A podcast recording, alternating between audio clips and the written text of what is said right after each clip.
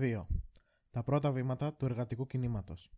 Οι διαφορές του αγροτικού προβλήματος στην Ελλάδα σε σχέση με γειτονικές ή άλλες ευρωπαϊκές χώρες οφείλονταν στις ιστορικές ιδιομορφίες της ελληνικής ανάπτυξης.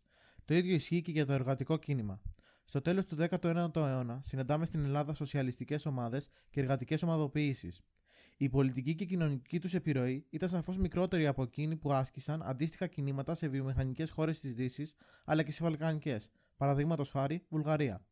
Η απουσία μεγάλων σύγχρονων βιομηχανικών μονάδων οδήγησε σε αυτή την καθυστέρηση από κοινού με άλλους παράγοντες.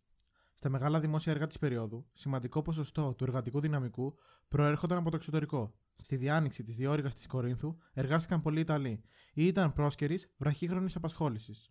Πιο σταθερό εργατικό δυναμικό δούλευε στις μεταλλευτικές επιχειρήσεις, όπου και εκδηλώθηκαν οι πρώτες καθαρά εργατικές εξεγέρσεις. Λαύριο 1896.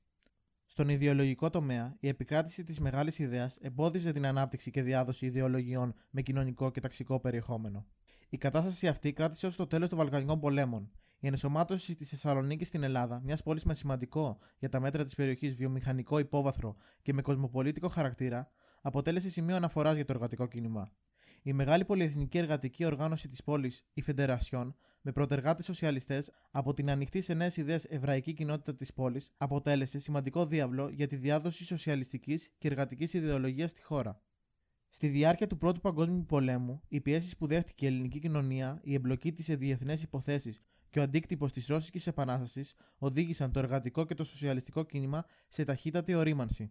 Προς το τέλος του πολέμου, ιδρύθηκε η Γενική Συνομοσπονδία Εργατών Ελλάδος, ΓΕΣΕΕ, που συμπεριέλαβε κλαδικά και τοπικά σωματεία και το Σοσιαλιστικό Εργατικό Κόμμα της Ελλάδος, ΣΕΚΕ, που λίγο αργότερα προσχώρησε στην Τρίτη Κομμουνιστική Διεθνή και μετονομάστηκε σε Κομμουνιστικό Κόμμα Ελλάδος.